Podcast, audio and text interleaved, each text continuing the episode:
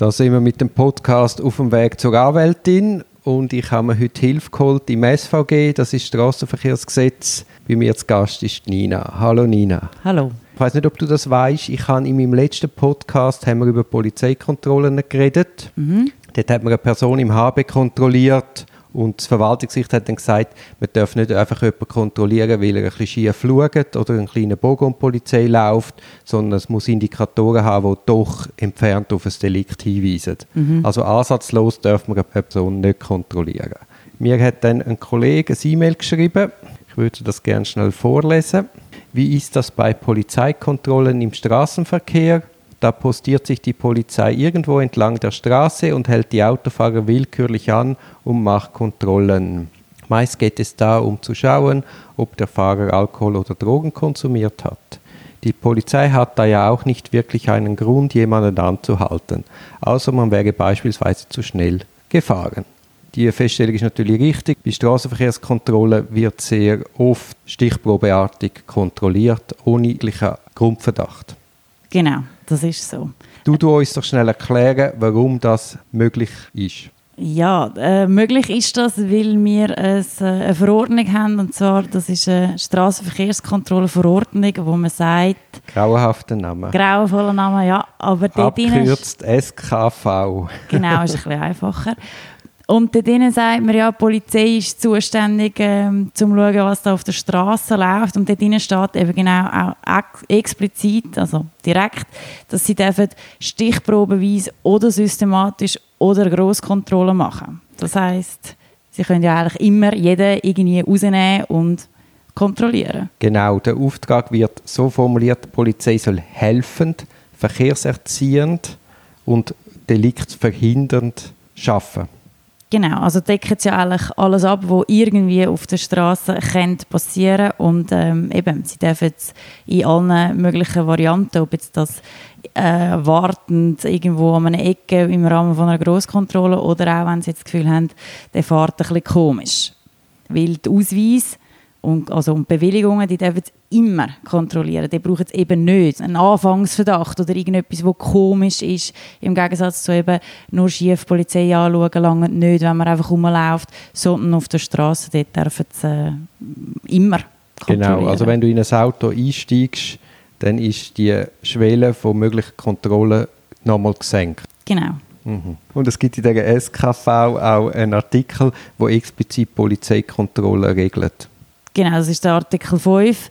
Und eben genau dort drin steht, dass sie eben stichprobenweise systematisch oder im Rahmen von Grosskontrollen sowohl kantons- als auch staatenübergreifend dürfen und nachher auch sogar noch international dürfen, äh, kontrollieren. kontrollieren. Also ich, ich, das sollte eigentlich die Frage, die mein Kollege aufgeworfen hat, beantworten. Wahrscheinlich nicht zu seiner Zufriedenheit. Jetzt hat ja Anfangs Oktober ist das gewesen, ein sogenannter Dashcam Entscheid vom Bundesgericht große Wellen gerührt. Mhm. Kannst du noch sagen, um was dort gegangen ist? Genau, es ist darum gegangen, dass man äh, nur jemanden beim Falschfahren verwünscht hat, weil äh, ein anderer Autofahrer Dashcam installiert hat, dann das der Polizei zugespielt hat, wo man genau gesehen hat, wie die Person eben sich falsch im Straßenverkehr ähm, verhalten. Und dann hat das Bundesgericht gesagt, dass der Dashcam-Beweis so nicht verwertbar ist. Genau, und weil es eben auch keine schwere Straftat ist und weil es ein Privater gemacht hat und man es nicht gesehen hat, dass die Person einen Dashcam-Rekorder hat. Aber muss man explizit sagen, das ist, die Aufnahme ist widerrechtlich gewesen, weil eben ein Privater gefilmt hat. Genau.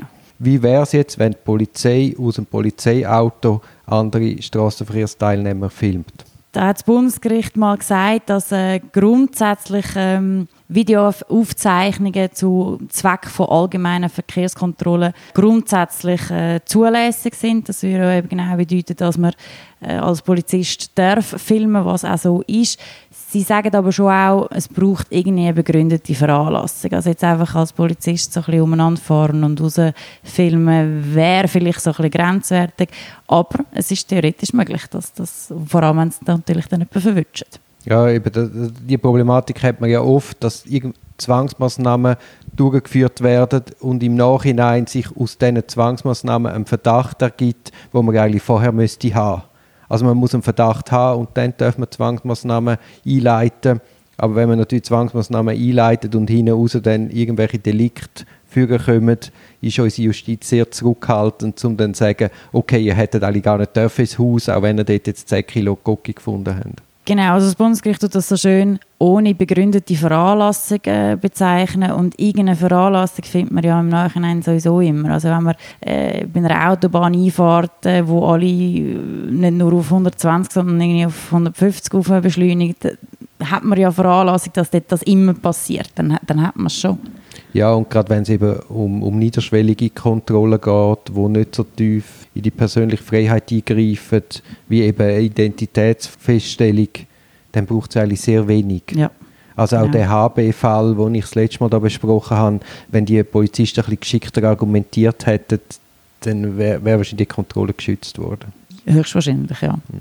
Also ja, merci für den spannenden Einblick, Nina. Sehr gern. Ich hoffe, du kommst wieder mal zu Gast. Das hoffe ich doch auch. Tschüss.